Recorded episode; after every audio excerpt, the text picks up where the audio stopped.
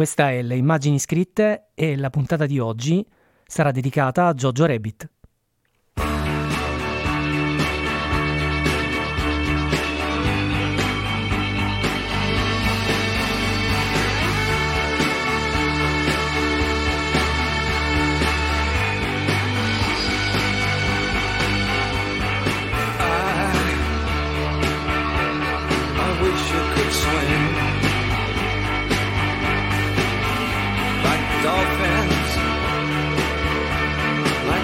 Can swim, though nothing will keep us together. We can beat them forever and ever. Benvenuti a Le Immagini Scritte. La puntata di oggi sarà dedicata a Jojo Rabbit, questo film che ha appena vinto l'Oscar per la miglior sceneggiatura non originale, opera dello stesso regista Taika Waititi, che è un regista neozelandese che veniva da un background completamente diverso prima di questo film, che di fatto è un film d'autore di spessore, con un cast internazionale di attori più o meno conosciuti. I più conosciuti del cast sono sicuramente Scarlett Johansson e Sam Rockwell, ma lo stesso Taika Waititi prima di questo film aveva realizzato niente poco di meno che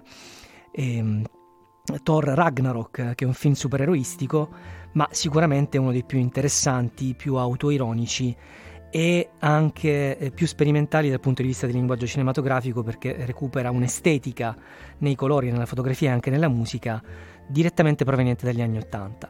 Ecco, questa chiave qui ci permette di capire meglio e di entrare nel mondo di Jojo Rabbit. Che cosa racconta questo film? Racconta la storia di un bambino nazista in piena seconda guerra mondiale, quindi ci troviamo diciamo nella fase finale dell'ultimo conflitto mondiale, che viene preparato a diventare un adulto nazista tutto d'un pezzo, ma che in realtà nasconde dentro di sé una sensibilità anche nei confronti proprio della vita e del genere umano, e anche proprio nei rapporti con i suoi amici, i suoi coetanei, e anche con uno splendido personaggio interpretato proprio dalla straordinaria Scarlett Johansson, che già avevamo potuto apprezzare nei suoi doti di attrice nell'altro film candidato all'Oscar, cioè Marriage Story. Ecco, anche nel rapporto con la madre. Senza fare troppo spoiler sulla storia, che è assolutamente da vedere e da gustare fino in fondo, la chiave di lettura del film è quella appunto di una rappresentazione della tragedia dell'Olocausto e dello sterminio di milioni di ebrei, con con uno stile e un punto di vista anche proprio di racconto visionario, e anche in questo caso poetico, ma assolutamente divertente, ironico, a cominciare dal fatto che nello sviluppo narrativo vediamo il bambino che a un certo punto crea nella sua mente un personaggio immaginario. Questo personaggio immaginario è proprio Adolf Hitler, che è interpretato dallo stesso regista, Taika Waititi, in una maniera assolutamente incredibile, sorprendente. Tutti noi abbiamo un'idea di Hitler assolutamente odiosa, nel senso che credo che ciascuno di noi non abbia in simpatia un personaggio storico del genere. Qualcosa del genere, anche se in maniera diversa, l'aveva già realizzata Quentin Tarantino in Bastardi senza gloria, però in quel caso Tarantino aveva riscritto la storia e addirittura aveva fatto fucilare Hitler all'interno di un cinema dai protagonisti del suo film. In questo caso invece è una cosa completamente diversa, perché Hitler, amico immaginario del bambino, diventa un po' come, se ci pensate, quello che faceva Ken Loach con Eric Cantona nel Mio amico Eric, cioè diventa il compagno di vita, di pensieri, di consigli sulla quotidianità, su come affrontare appunto le sue paure, di anche affrontare semplicemente delle prove fisiche per diventare appunto un grande nazista, perché poi ovviamente questi bambini venivano sottoposti a delle durissime prove fisiche, come se fossero tipo una sorta di naia prematura già da bambini, e ovviamente a confrontarsi tra di loro con dei bambini sicuramente più sbruffoni e più aggressivi rispetto ad altri. Invece Jojo Rabbit, che è il nome che in realtà viene appioppato da questi bulli nazisti a questo ragazzino, ecco appunto il suo sguardo è unico, è incredibilmente originale ed è anche un bambino che sembra non vivere in quel contesto storico, sembra vivere in un'altra dimensione. Nel momento in cui noi spettatori vediamo il film abbiamo una sorta di effetto di straniamento, cioè il film è ambientato durante il nazismo ma ti sembra di vedere una commedia, ti sembra di vedere un film che non ha a che fare con quella tragedia e con quelle situazioni così drammatiche. Merito della sceneggiatura, assolutamente, di Taika Waititi, dell'invenzione di questo personaggio in cui Hitler viene completamente riscritto e diventa una sorta di macchietta, una sorta di parodia di se stesso. E direi che in questo caso, a differenza appunto della Vita è Bella e di Tran Devi, altri film in cui ovviamente l'Olocausto viene rappresentato in maniera totalmente diversa rispetto a opere come Schindler's List, ecco, non in maniera realistica, con un taglio troppo documentaristico. Ecco, se nella Vita è Bella il riferimento cinematografico era Charles Chaplin da parte di Benigni, e in Tran Devi Emir Kusturica, se proprio vogliamo trovare un riferimento cinematografico, perché c'è quell'atmosfera un po' gypsy, un po' da randagi visionari. Ecco, invece nel Jojo Rabbit di Taika Waititi ritroviamo invece l'anarchia, il disordine, il voler sbrigliare le carte anche dal punto di vista narrativo e cinematografico dei grandissimi Monty Python. Mi riferisco a film come Il Senso della Vita o come Brian Di Nazareth. E infatti è un piacere vedere un film del 2020, addirittura vincitore di un Oscar e candidato a diversi Oscar, recuperare quella follia ovviamente lucida, quel modo così originale di raccontare un periodo poi così tragico come quello dell'Olocausto, con delle scene assolutamente sorprendenti. Cioè tutto il film è una sequenza di scene memorabili e che non ti aspetti. Il tutto quanto è condito da interpretazioni meravigliose come quella di Sam Rockwell, che è un grandissimo attore americano, troviamo anche nell'ultimo film di Clint Eastwood, Richard Jewell, che interpreta un gerarca nazista molto sui generis, che in realtà dovrebbe educare Jojo Rabbit, ma vedremo poi nel film che diventa anche suo sodale. Scarlett Johansson, che invece interpreta sua madre, che è un misto di forza e dolcezza e anche e soprattutto di solidarietà umana. E poi sicuramente il personaggio dell'ebrea del film, di cui non vi svelo nulla perché è proprio l'elemento sorprendente della storia, che diventa un po' il personaggio che cambia completamente la vita di questo bambino. Quindi davvero un autore da tenere d'occhio, Taika Waititi, perché passare da un film come Thor Ragnarok a Jojo Rabbit è assolutamente sorprendente, ma anche l'attore protagonista del film, Roman Griffin Davis, anch'egli pluricandidato, è assolutamente molto talentuoso. Anche lui prevediamo che abbia una carriera molto promettente. Cosa abbiamo scelto di leggere oggi? Abbiamo scelto di leggere non il romanzo da cui è tratto il film, ma quello che nel film rappresenta l'anima, lo spirito, e cioè quello che poi troviamo proprio nell'ultima sequenza e che viene citato nella frase «Lascia che tutto ti accada, bellezza e terrore, continua ad andare». Noi leggeremo il testo da cui tratta la frase finale, che molto spesso nei film viene inserita poco prima dei titoli di coda, e cioè «Lettere ad un giovane poeta» del grande poeta Rilke. Ecco, in due parole, questo scambio epistolare nacque da un contatto che questo Franz, questo giovane poeta che frequentava l'Accademia Militare all'inizio del Novecento, scrisse al grande poeta Rilke chiedendogli dei consigli sulla possibilità di diventare davvero un poeta, visto che lui, diciamo che era instradato verso la carriera militare. Ecco, attraverso questa corrispondenza epistolare, Franz scoprì che addirittura anche lo stesso Rilke, anni prima, aveva frequentato la stessa accademia militare, e quindi nutrì in cuor suo delle speranze di diventare anch'egli un poeta. Queste lettere quindi nascono da questa presa a cuore da parte di Rilke nei confronti di questo giovane uomo che voleva diventare un artista, ma poi diventano, dal punto di vista artistico e anche di noi che le leggiamo, una riflessione profonda sull'animo umano, sulla creazione dell'opera d'arte e soprattutto su come affrontare la nostra vita, le nostre paure, i nostri sentimenti, così come appunto fa anche la storia del film che abbiamo scelto, Jojo Rabbit. Buon ascolto.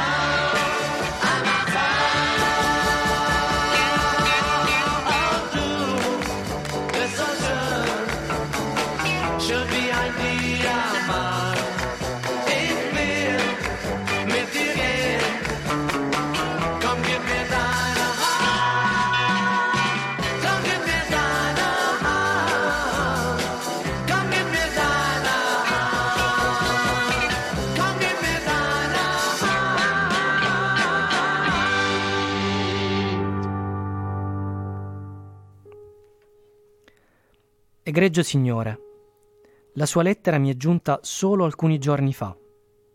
Voglio ringraziarla per la sua grande e cara fiducia. Poco altro posso. Non posso addentrarmi nella natura dei suoi versi, poiché ogni intenzione critica è troppo lungi da me. Nulla può toccare tanto poco un'opera d'arte quanto un commento critico. Se ne ottengono sempre più o meno felici malintesi. Le cose non si possono tutte afferrare e dire come d'abitudine ci vorrebbero far credere.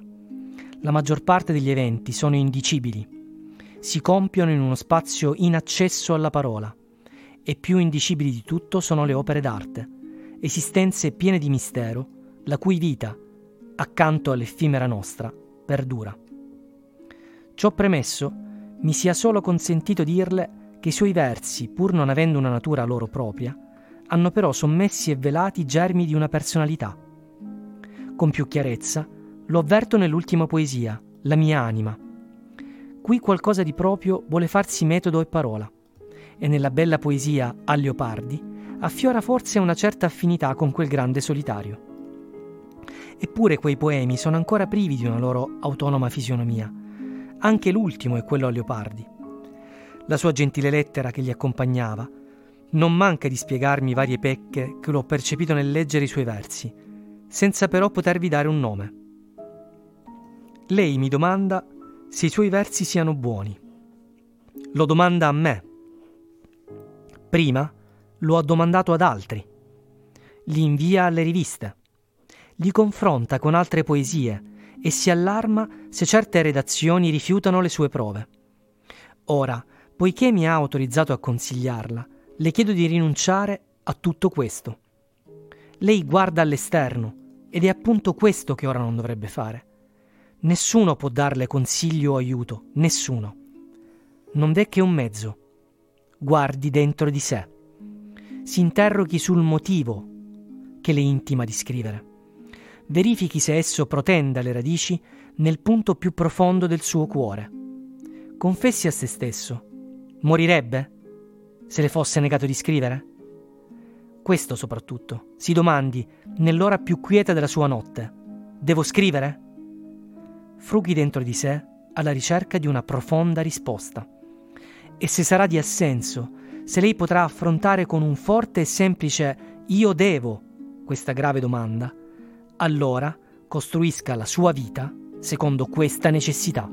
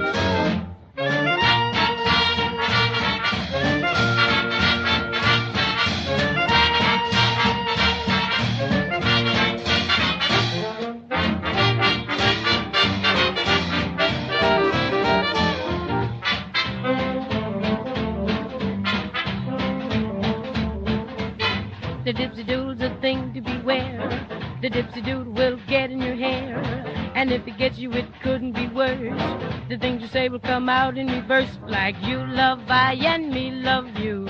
That's the way the dipsy-doodle works. The dipsy-doodle is easy to find. It's almost always in the back of your mind. You never know it until it's too late, and then you're in such a terrible state, like the moon jumped over the cowhead diddle. That's the way the dipsy-doodle works. When you think that you're crazy, you're the victim of the dipsy-doodle. But it's not your mind that's hazy. It's your tongue that is fault, not your noodle. Noodle. Dip, dip, dip, dip, dipsy doodle. You think you're crazy, the things that you say, like rhythm got I and hot am I. That's the way the dipsy doodle works.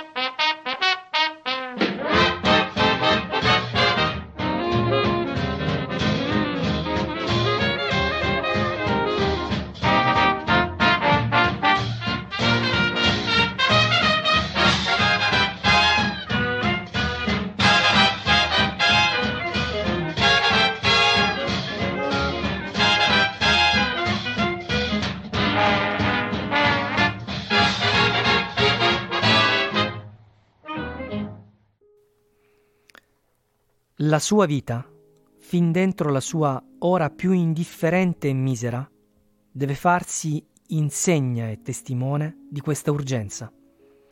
Allora si avvicini alla natura. Allora cerchi, come un primo uomo, di dire ciò che vede e vive e ama e perde. Non scriva poesie d'amore.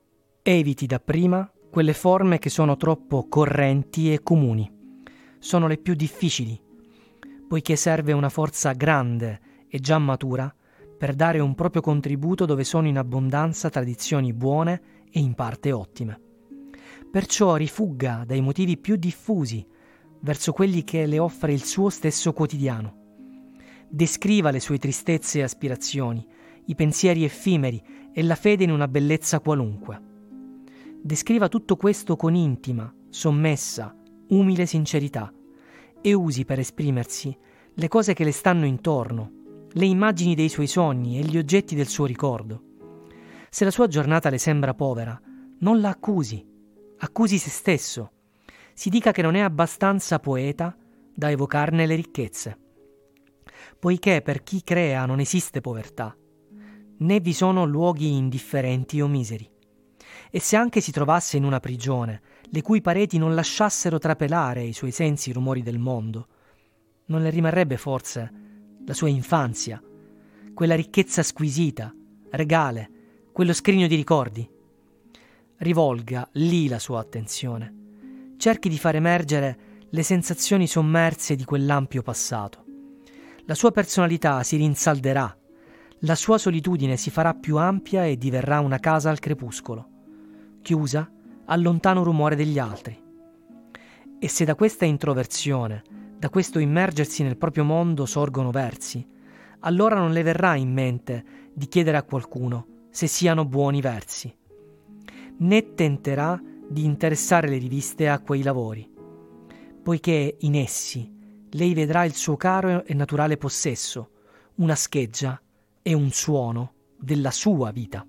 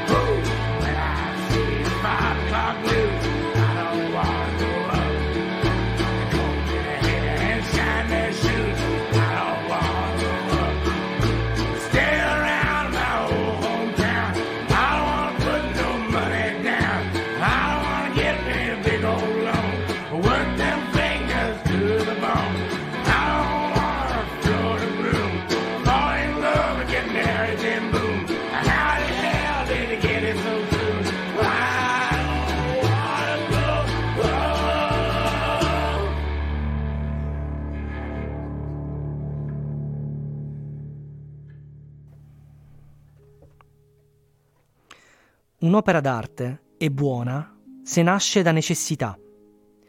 È questa natura della sua origine a giudicarla. Altro non v'è. E dunque, egregio signore, non avevo da darle altro consiglio che questo. Guardi dentro di sé, esplori le profondità da cui scaturisce la sua vita. A quella fonte troverà risposta alla domanda se lei debba creare. La accetti come suona, senza stare a interpretarla. si dovrà forse che è chiamato a essere artista. Allora prenda su di sé la sorte e la sopporti, ne porti il peso e la grandezza, senza mai ambire al premio che può venire dall'esterno. Poiché chi crea deve essere un mondo per sé e in sé trovare tutto, e nella natura sua compagna. Forse però, anche dopo questa discesa nel suo intimo e nella sua solitudine, dovrà rinunciare a diventare un poeta. Basta, come dicevo, sentire che senza scrivere si potrebbe vivere, perché non sia concesso. Ma anche allora l'introversione che le chiedo non sarà stata vana. La sua vita, in ogni caso, troverà da quel momento proprie vie. E che possano essere buone, ricche e ampie, questo io le auguro più di quanto sappia dire. Cos'altro dirle? Mi pare tutto equamente rilevato. E poi, in fondo, volevo solo consigliarla di seguire silenzioso e serio il suo sviluppo. Non lo può turbare più violentemente che guardando all'esterno, e dall'esterno aspettando risposta a domande cui solo il sentimento suo più intimo, nella sua ora più quieta, può forse rispondere. Mi ha rallegrato trovare nel suo scritto il nome del professor Horacek, serbo per quell'amabile studioso grande stima e una gratitudine che non teme gli anni. Voglia, la prego, dirgli di questo mio sentimento. È molto buono a ricordarsi ancora di me e lo so apprezzare. Le restituisco inoltre i versi che gentilmente mi ha voluto confidare e la ringrazio ancora per la grandezza e la cordialità della sua fiducia, di cui con questa risposta sincera e data in buona fede ho cercato di rendermi un po' più degno di quanto io, un estraneo, non sia. Suo devotissimo Rainer Maria Rilke.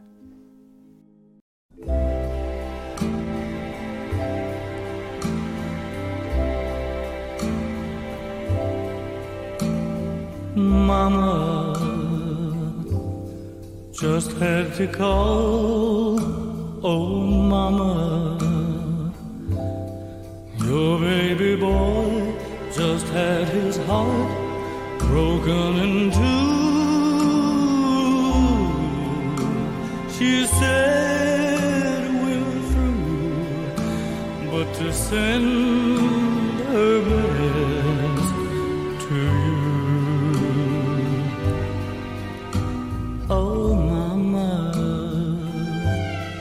I'd like to run to you, Mama. I'd come home today, leave right away, but things won't work that way. Gotta stay, be a man, if I can.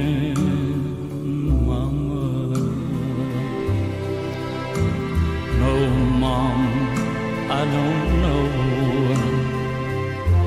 I called her tonight. No, not at home.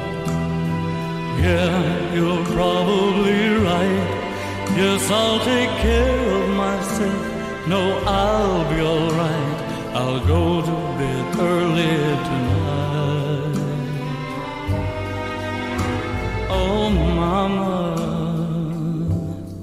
till that I think of him, Mama. How's Uncle Joe, my puppy Coco? Tell them hello. Oh, better go, but gosh, I love you so.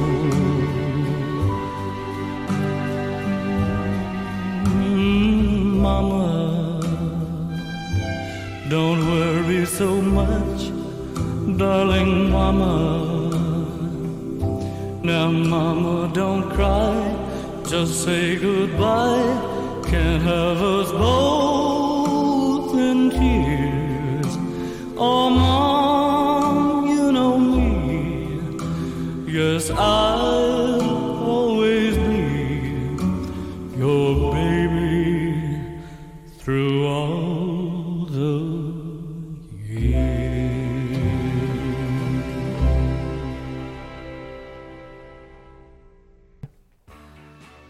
E siamo arrivati alla fine di questa puntata del nostro Le Immagini Scritte dedicata a Jojo Rabbit. Dunque, del film abbiamo già praticamente detto tutto, giusto qualche riferimento al fatto che appunto il film, come dicevo all'inizio, ha vinto l'Oscar come miglior sceneggiatura non originale perché tratto appunto dal romanzo Come Foglie d'autunno, ma abbiamo scelto di leggere Lettera ad un giovane poeta di Rilke.